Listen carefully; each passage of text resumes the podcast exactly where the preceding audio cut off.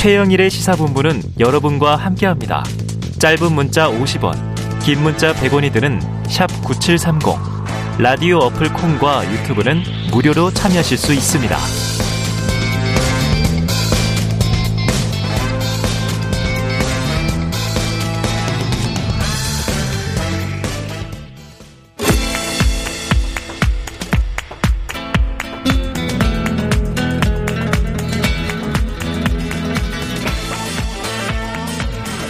네, 자 정치권의 허심탄회한 속내를 들여다보는 시간입니다. 각설하고 시즌 2 오늘 불꽃 공방이 예상이 됩니다. 현근택 더불어민주당 선대위 대변인, 장해찬 국민의힘 선대본부 청년본부장 함께합니다. 두 분 어서 오세요. 안녕하세요. 네, 안녕하세요. 불, 불꽃 튀겠네요. 그랬더니 제가 일정 때문에 좀 오랜만에 나왔는데 네. 또 애청하는 프로니까 챙겨 보거든요. 네네네. 기사로 보고 네. 제가 안 나오면 각설하고 너무 심심해요. 아, 제가 실명 지적 안 하겠지만 네네. 저 없는 시간에 여기 아니요. 오는 분 실명 각성하셔야 지적하시는 됩니다. 거다 알아요. 각성하세요. 네. 장 교수님이 보습니까? 막 보수 아닙니다. 파이팅 해주시기 바랍니다. 같은 장식끼리 저 저기 안 해요? 친인척 친척 안 해요? 모르겠습니다. 장 교수님 좀 걱정하고 계시더라고요. 네, 각성하십시오 우리 자, 장 소장님. 각성하라. 더 열심히 뛰어달라. 나 개인적으로 매우 가깝습니다. 친해서 하는 네. 농담입니다. 그럼요. 다 네. 지금 청년 보수 정치의 좌장들이잖아요. 본격적으로 시작해 보죠. 오늘 북극 공방 예방 예, 저 예언을 예견을 드렸는데 이 뜨겁습니다. 현근택 대변인이 꼽으신 주제를 먼저 봅니다. 윤석열과 적폐 수사. 이 오늘 청와대 또 문 대통령의 메시지가 오늘 직접 나오면서 뜨거워지고 있는데 관련 발언들을 듣고 오겠습니다. 국민의힘 윤석열 후보는 중앙일보와 인터뷰에서 집권하면 전 정권 적폐를 수사하겠냐는 질문에 당연히 해야 한다고 답했습니다. 그거를 보복이라는 프레임으로 하게 되면은 내가 한 거는 정당한 뭐 어? 적폐의 처리고 또 남이 하는 거는 보복이고 그런 프레임은 맞지 않다. 이런. 한 검사장을 독립운동하듯 현 정부와 싸워온 사람이라고 표현하기도 했습니다. 문재인 정부를 향해 보복의 칼을 겨누는 것은 국가적 위기 상황을 혼란으로 몰아넣는 망국적 분열과 갈등의 정치이다. 정치 보복을 하겠다 이렇게 들릴 수 있는 말씀이셔서 어, 매우 당황스럽고 유감스럽게 생각합니다. 청와대도 이례적으로 입장을 냈습니다. 아무리 선거라지만 지켜야 할 선이 있다며 매우 부적절하고 불쾌하다는 겁니다. 이에 대해 윤 후보는 문제될 게 없다면 불쾌할 것도 없지 않냐고 맞받았습니다. 네. 자, 문제 발단은 이제 기자의 질문인데 집권하게 된다면 문재인 정권 적폐청산 수사를 할 겁니까? 여기에 대해서 이제 윤석열 후보가 당연히 한다. 이 정권이 검찰 이용해서 지은 죄가 많다. 상응하는 책임을 져야 한다. 해야죠, 해야죠, 돼야죠. 이렇게 답변했다는 거예요. 자, 현대회원님, 어떤 문제가 있습니까? 뭐 일단 뭐 사실은 어제 이 주제 정할 때는 뭐 청와대 입장 나오기 전이었는데요. 네, 맞아요. 청와대에서 입장이 이제 나왔죠. 한마디로 얘기하면 어 사과를 요구한 건데 아직 이제 구체적인 뭐 사과는 없는 것 같은데요. 그러니까 저는 개인적으로는 이제 검찰총장 뭐 인사청문회 이런 걸 봐도 예를 들어서 어떤 수사를 할 거냐 말 거냐 얘기 나왔을 때 음. 대부분 원론적으로 얘기합니다. 뭐 법과 원칙에 따르겠습니다. 음. 특정 어떤 그 뭐 정부를 지칭하거나 아니면 이렇게 얘기해서 수사한다 만다 얘기는 안. 하거든요. 근데 이분이 이제 대선 후보로 나오신 분이잖아요. 음. 그러니까 시스템상 나는 관여 안 한다라고 하지만 사실 이렇게 얘기하면 지금 현재라든지 본인이 이제 검찰에 너무나 오랫동안 있었고 네. 검찰총장이기 때문에 검찰이 어떻게 받아들일까 다 알죠. 한마디로 수사하라고 지시하는 거랑 마찬가지거든요. 굉장히 위험한 발언이다. 왜냐하면 사실은 본인이 서울 중앙지검장 아니면 검찰총장 하면서 이 문재인 정부에서 검찰에서 핵심적인 위치에 있던 사람이거든요. 음. 그런 사람이 어 검찰을 이용해서 지은 죄가 많다. 그럼 본인도 거기에 뭐 가담을 했다는 거예요. 자기가 음. 수사할 때는 문제가 없었고 음. 자기가 수사하려는 거 못하게 막으니까 그게 범죄라는 식으로 얘기하는 것 같은데 음.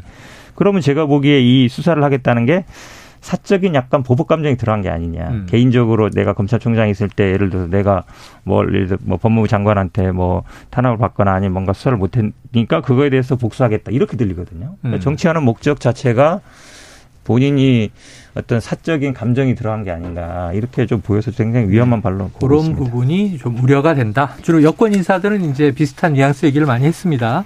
그런데 어제 이 주제 주실 때는 없었던 메시지 오늘 청와대에서 직접 국민소통 수석이 발표를 했는데요. 문 대통령의 이 어떤 불쾌감 또 윤석열 후보에 대한 사과 요구.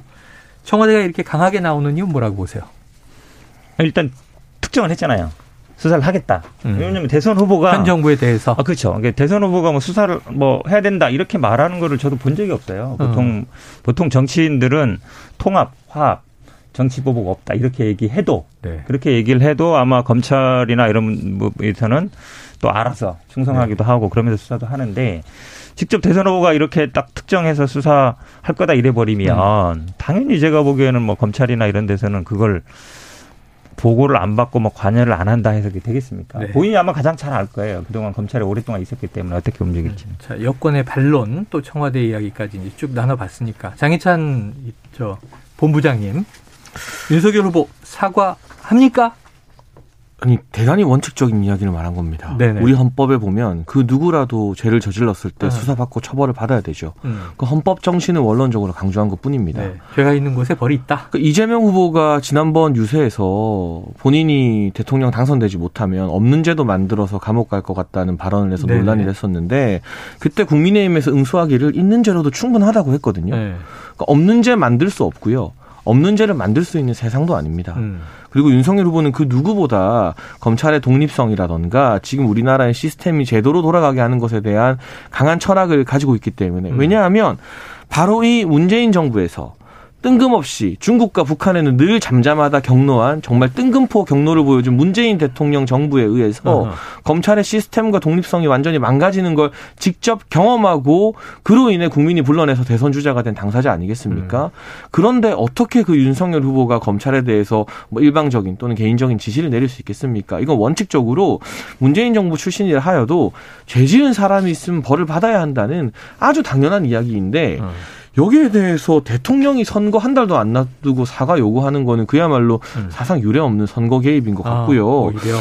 뭐 문재인 정부에서는 적폐가 있었는데 눈 감았느냐 이런 식의 대통령 발언 이해 안 되는 게 음. 그 적폐에 눈 안 감다가 쫓겨난 거 아닙니까? 그 적폐를 수사하다가 쫓겨난 것이고 네. 김은경 전 환경부 장관 실형 받았습니다. 음. 문재인 정부에서 지금 수사 받아서 실형 받은 분들도 줄줄이 정권 내에 임기 중에 뭐 제가 열 손가락 넘게 언급할 수가 있습니다. 어. 그러니까 충분히 문재인 정부건 과거 박근혜 정부건 이명박 정부건 어느 정부건 간에 죄를 지은 공직자들은 그에 준하는 처벌을 받아야 된다는 네. 헌법에 기초한 당연하고도 상식적인 이야기가 정치적 논쟁거리가 되어서 대통령의 입장문까지 사과 요청까지 나오게 된 배경을 제가 곰곰이 고민해 봤어요. 음. 아, 그만큼 지금 민주당이 불리하구나. 음. 청와대가 지금 급하긴 급하구나. 그러니까 대통령까지 나서서 이 선거판의 변수를 만들어내야 될 정도로 음. 지금 조급함을 느끼고 있구나라는 한 반증이 아닐까 싶네요. 아, 반증이다. 반박을 안 했었는데요. 네, 반박을 그좀 윤석열 하시죠. 후보가 먼저 지칭을 한 거잖아요. 수사하겠다라고. 지금 말씀, 누누이 말씀드리지만 대선 후보가 전 정권을 수사하겠다라는 식으로 나온 건데 본 적이 없고요. 음. 지금은 자꾸 쫓겨났다 그러는데 지난번 집행정지 판결에 보면 징계사유 정당하다 그랬거든요. 네네. 물론 이제 이게 본안 판결은 아직 안 났습니다만 그렇다 그러면 그 나올 만한 이유가 없었다는 거예요. 집행정지 판결에서는. 음. 그다음에 이걸 선거 개입이라고 그러는데 예를 들어서 아무리 아니 당장 이제 수사하러 하겠다 그러는데 그럼 가만히 있을 수 있습니까? 네, 네. 당연히 왜냐하면 선거 개입이라 된다 그러면 누구를 찍어라 말아라 윤석열 후보 찍지 말아라. 할 때는 선거 운동이 되고 선거 음, 개입이 음, 되는 음. 거예요. 근데 수사를 하겠다고 했는데 사과 요구하는 게 그게 선거 개입이겠습니까? 음. 오히려 저는 어, 저는 오히려 윤석열 후보가 약간 실언한 게 아닌가 봅니다. 네. 평소에 생각을 드러낸 것 같아요. 어. 정치적인 뭐 의도는 모르겠어요. 있는지 없는지 모르겠지만 음.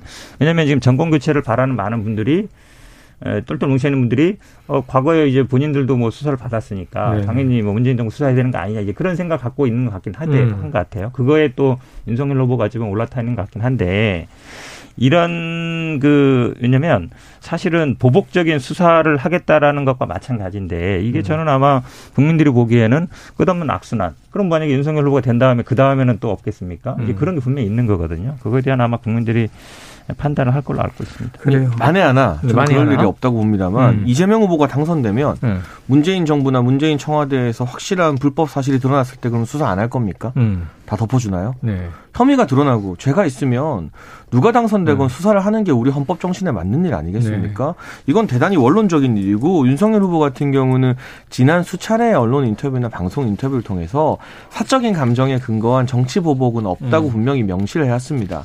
이건 원론적인 음. 차원의 이야기였던 거예요. 그래요. 원론적인 지난 정부라 하여도 잘못한 것들 지금 예를 들면 울산 원전이라던가 아니, 월성 원전 월성 관련된 원전. 경제성 평가라던가 네. 또는 울산시장 선거 개입이라던가 이런 것들은 음. 계속해서 의문이 꼬리에 꼬리를 물고 이어지는 상황인데 네. 여기에 대해서도 해라 말아 하는 게 아니라 그렇죠. 검찰이 청와대의 눈치를 보지 않고 정상적으로 건강하게 기능한다면 음. 수사기관이 그 기능한다면 자연스럽게 잘못한 부분에 수사를 하고 잘못하지 않은 부분에 음. 대해서는 당연히 수사할 법적인 근거가 네네. 없어야 되는 것이겠죠. 네, 잘못하면 당연히 네. 수사 받아야 되는데요. 이 음. 특수부 검사들의 특징이 뭐냐면 어, 별건에 별건에 별건 그러니까 음. 한마디 나올 때까지 캔다는 어, 거죠. 탈탈 턴다. 그렇죠. 우리가 그다음에 굉장히 여론 재판에 많이 합니다. 여론을 음. 계속 흘려서 우리가 당장 보면 노무현 대통령이 어떻게 되는지 알잖아요. 음. 네. 그단 비극적인 결말이 났다는 걸 알겠지만 적폐 수사하면도 그런 현상이 많았습니다. 음. 많은 분이 돌아가셨어요. 음. 그게 왜 그러냐면 하나의 어떤 문제가 제기돼서 그걸 하는 게 아니라 그게 음. 되면 가족 털고 또 이유 털고 이렇게 하면서 네. 한마디로 얘기하면 물론 말씀처럼 당연히 그분들도 죄가 있으면 처벌받는 게 맞겠지만 음. 수사라는 건 어느 정도 형평성과 균형성 이런 게 굉장히 중요합니다. 음. 근데 보통 특수부들은 그렇게 하지 않아요. 음. 그렇게 하지 않기 때문에 그런 부분을 지적하는 것이고 당연히 문제가 됐으면 수사하는 게 맞겠죠. 근데 그걸 대선 후보가 전 정부 를 수사하겠다. 네. 이런 경우가 있냔 말이에요. 대부분 통합과 화합과 이렇게 음. 얘기하는 것이지 보복 않겠다 이렇게 얘기하는 게 국민들이 바라는 바지 그렇게 보복적으로 수사하겠다. 저는 이렇게 나오는 대선 후보를 본 적이 없어요. 두 분 얘기를 들으면서 일부에서 기자 평론가가 이제 조금 이런 내용을 분석을 했는데 지금 요게 문제인 것 같아요. 예를 들면 현 정부에서 뭐 탈원전 정책 과정에 이런 불법이 있었다. 그건 수사가 필요하다. 부동산 적폐가 존재한다. 그 발본색원하기 위해서 수사 필요하다. 이게 아니라 윤석열 후보의 화법이 저들은 저 사람들 이게 좀 청와대와 현 정부가 통칭되다 보니까 또 기자 질문이 적폐 수사잖아요.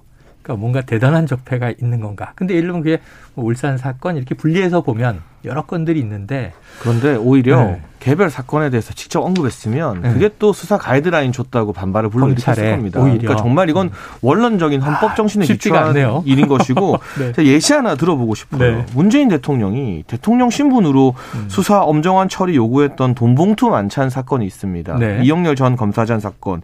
이때 대통령이 나서서 직접 수사하라고 지시를 아. 내렸고 법무부에서 가장 무거운 징계를 내렸습니다. 음. 그런데 1, 2, 3심 모두 무죄 나왔고요. 음. 이영렬 전 검사장이 국가 상대로 낸 소송에서 모두 승소했죠. 음. 하지만 그 사이 훼손된 이 검사장의 명예 네. 그리고 그 사이에 또 이분의 모친이 돌아가셨다고 해요. 어. 이런 것들에 대해서는 누구도 회복해 줄 수 없는 거잖아요.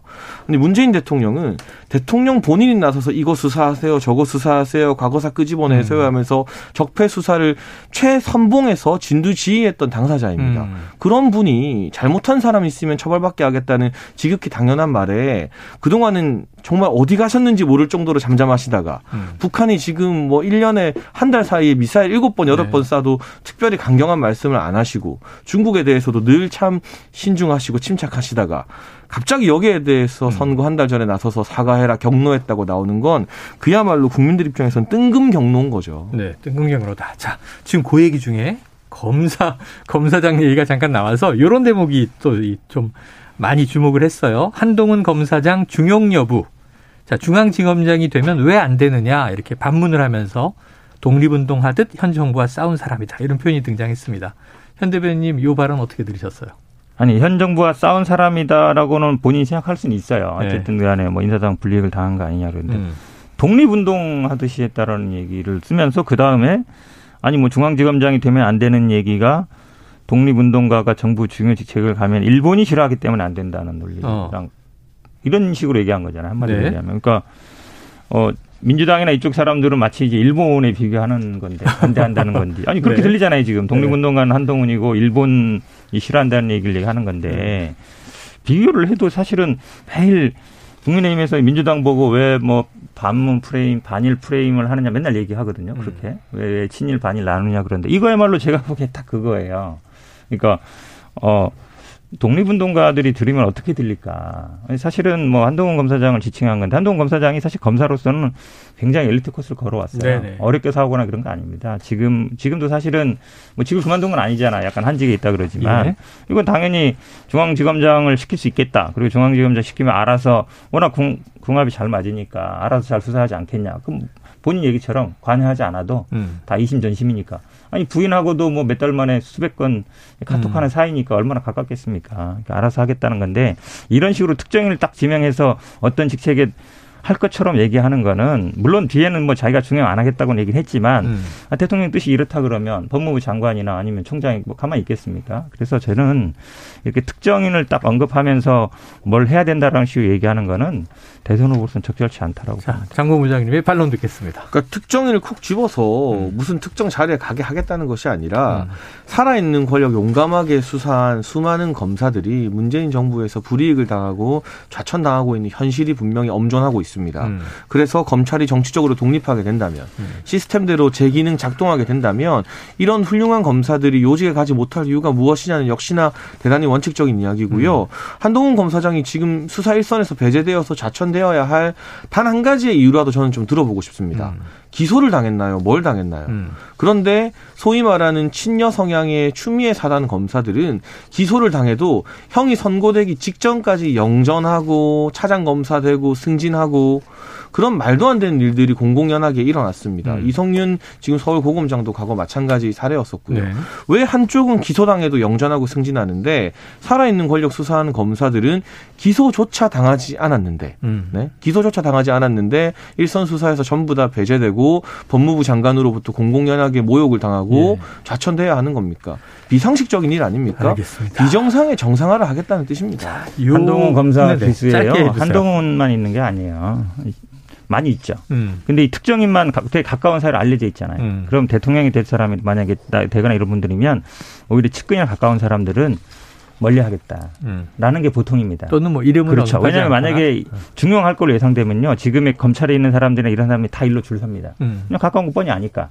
사실은 중용 안 돼도 줄 서게 돼 있는데 음. 이렇게 어 중앙지검 얘기가 나오고 이러면 사실은 오히려 더 문제죠. 음. 그러니까 제가 보기에는 이 특정한 개인을 이렇게 지칭하는 게 제가 네. 보기에는 되게 부적절한 것 같습니다. 그러니까 저는 검찰 관련해서는요 신성식을 수원지검장에 박은정을 성남지청장에 앉혀서 이재명 후보와 관련된 수사란 수사를 또 김호수 총장까지 나서서 무마하는 민주당이 이 이야기를 꺼내는 건 음. 정말 염치를 모르는 부끄러운 일이라고 생각합니다. 자, 이야기, 검찰 이야기.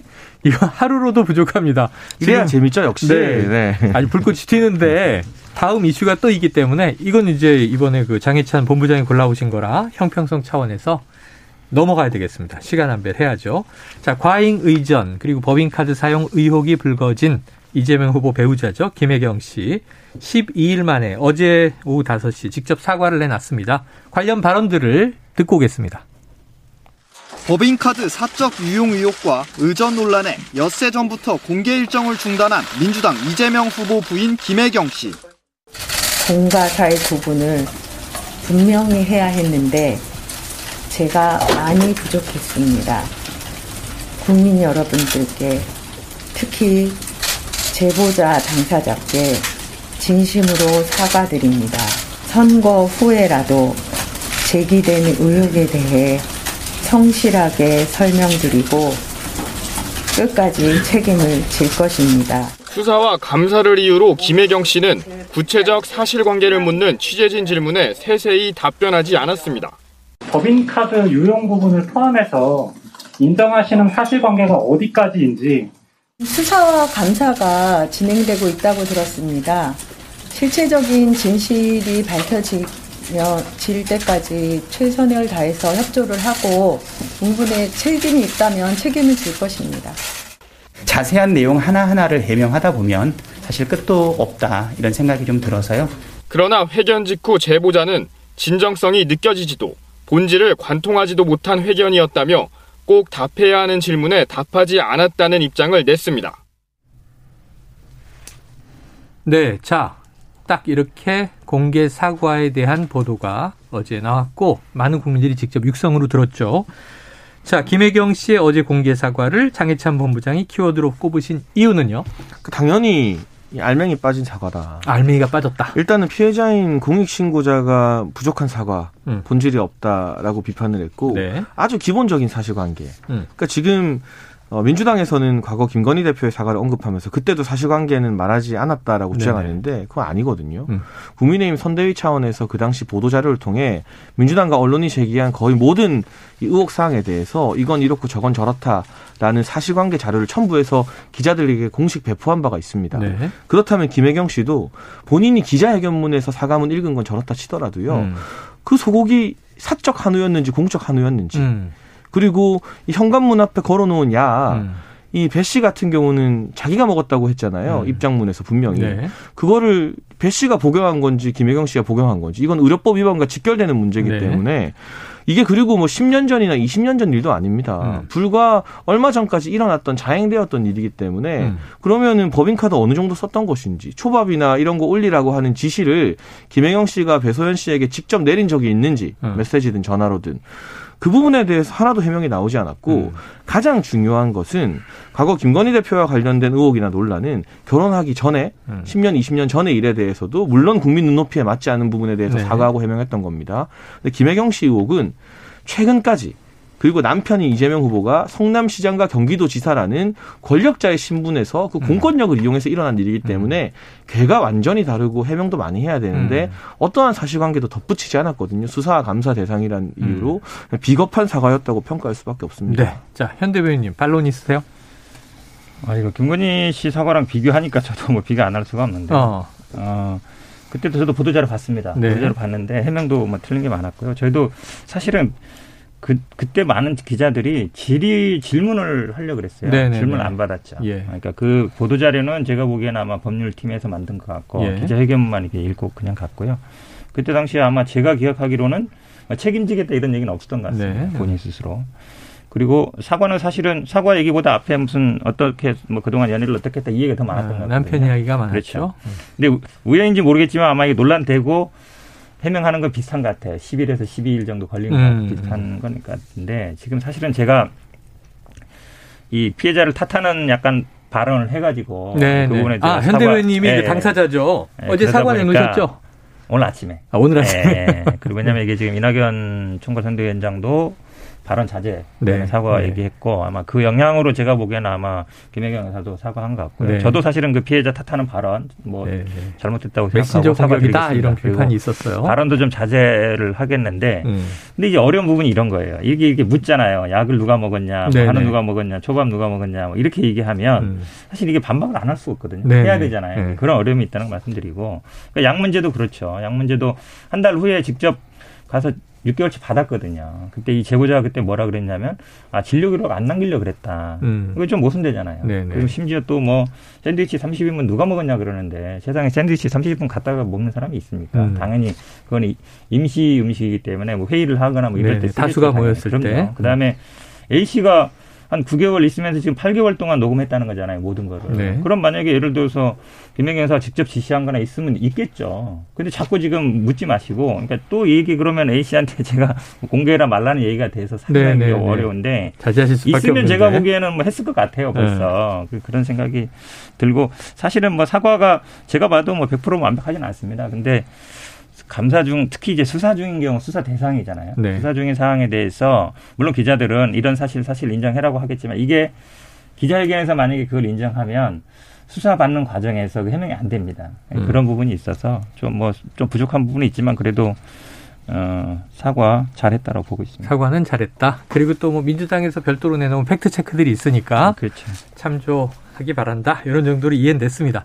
그런데 이제 장 그 본부장께서는 이미 이제 이것은 알맹이 빠진 사과다 하셨으니까 그럼 앞으로 좀 어떤 그 대응이 더 필요하다고 보세요?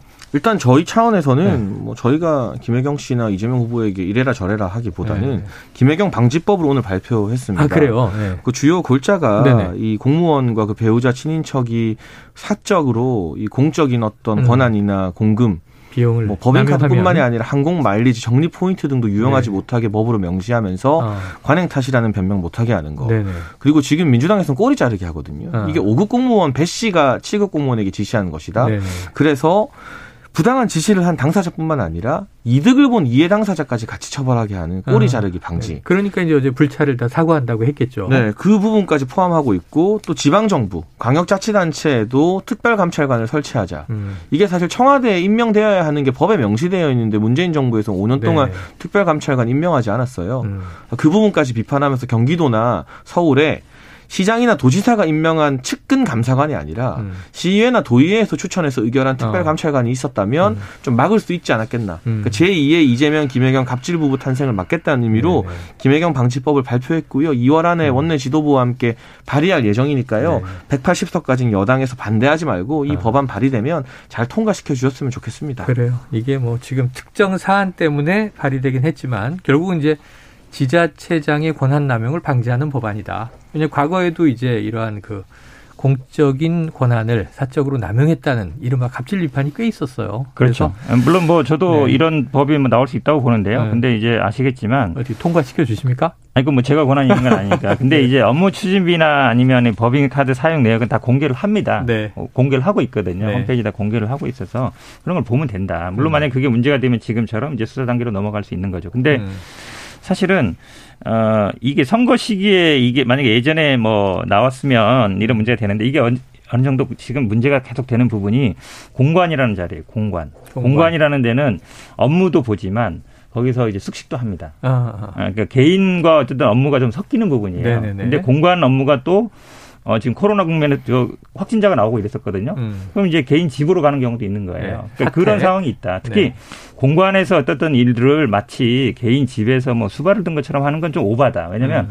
공관이 있는 데들은 당연히 거기서 갑질하면 안 됩니다. 예전에 네, 뭐 네. 저기 군내 있던 것처럼 그렇죠. 나왔었죠. 그런 건 안 되지만 기본적인 업무는 있습니다. 거기서. 기본적인 업무는 해야 되는 거거든요. 시설 관리도 해야 그렇죠. 되고 회의 그다음에 같은 게 있을 수도 있고. 그러니까 예를 들어서 뭐 화장품 어떻겠다. 당연히 확 욕실에 화장품 있어야죠. 없으면 음. 되겠습니까? 이제 그런 건 너무 좀 오버하지 마시라라고 말씀드리고 싶습니다. 그러나 배소연 씨의 업무는 네. 성남시청 당시에서는 외국인 의전 담당이었고 아. 경기도청에서는 국회 대관 담당이었습니다. 네. 공간 관리 업무가 아니었고요. 업무가 명시돼 어, 있었다. 많은 메시지에 순회로 가라. 네. 이재명 후보의 자택에 명시되어 있다는 점도 밝힙니다. 예.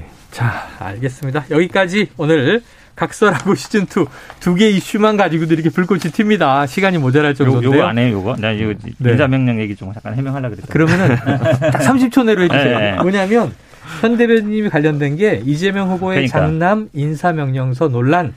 이게 자. 아마 방송에서 얘기한 게 문제가 될 텐데 이제 네. 인사명령 없, 왜 제가 공군 출신이니까 예전에 이제 추미애 아들 얘기 네네네. 했잖아요. 그러니까 인사명령 없으면 탈당 타, 타령이다 이랬는데 네. 왜 그러냐면 이 얘기를 한게 이제 인사명령 없으니까 문제가 되는 거잖아요. 네네네. 그러니까 타령 아니냐 그러는데 아시겠지만 군대 가본 분들은 나갈 때는 무슨 근거 서류가 있어야 됩니다. 네네네. 있어야 돼요. 없으면 못 나가요. 그렇죠, 그렇죠. 그 다음에 사병들은 매일 점호를 해요. 맞습니다. 점호를 하는데 만약에 없잖아요. 그럼 사유를 반드시 기재하게 네, 돼 있어요. 그렇죠. 보고하게 돼 있고. 당직사관들이 그렇죠. 하죠. 저도 뭐 당직 써봤으니까. 음. 그러면 사실은 이 인사명령이 모르겠어요. 왜 없는지 모르겠지만 타령은 그 당시에 문제가 됩니다. 어. 그 당시 예를 들어서 명령도 없고 저, 내용관에 없어요. 게이트를 그럼 당장 통해서 나간 게. 아니고 그럼요. 그런 월담을 취지로 얘기한 했으면 거다. 모르지만. 그- 그런 아, 그런 취지로 얘기한 거기 때문에 이걸 네. 제가 보기에 뭐 제가 뭐 말실수했다 이렇게 생각하지 않습니다. 쟁점이 많습니다. 두 분 여기까지 정리하죠. 고맙습니다. 감사합니다.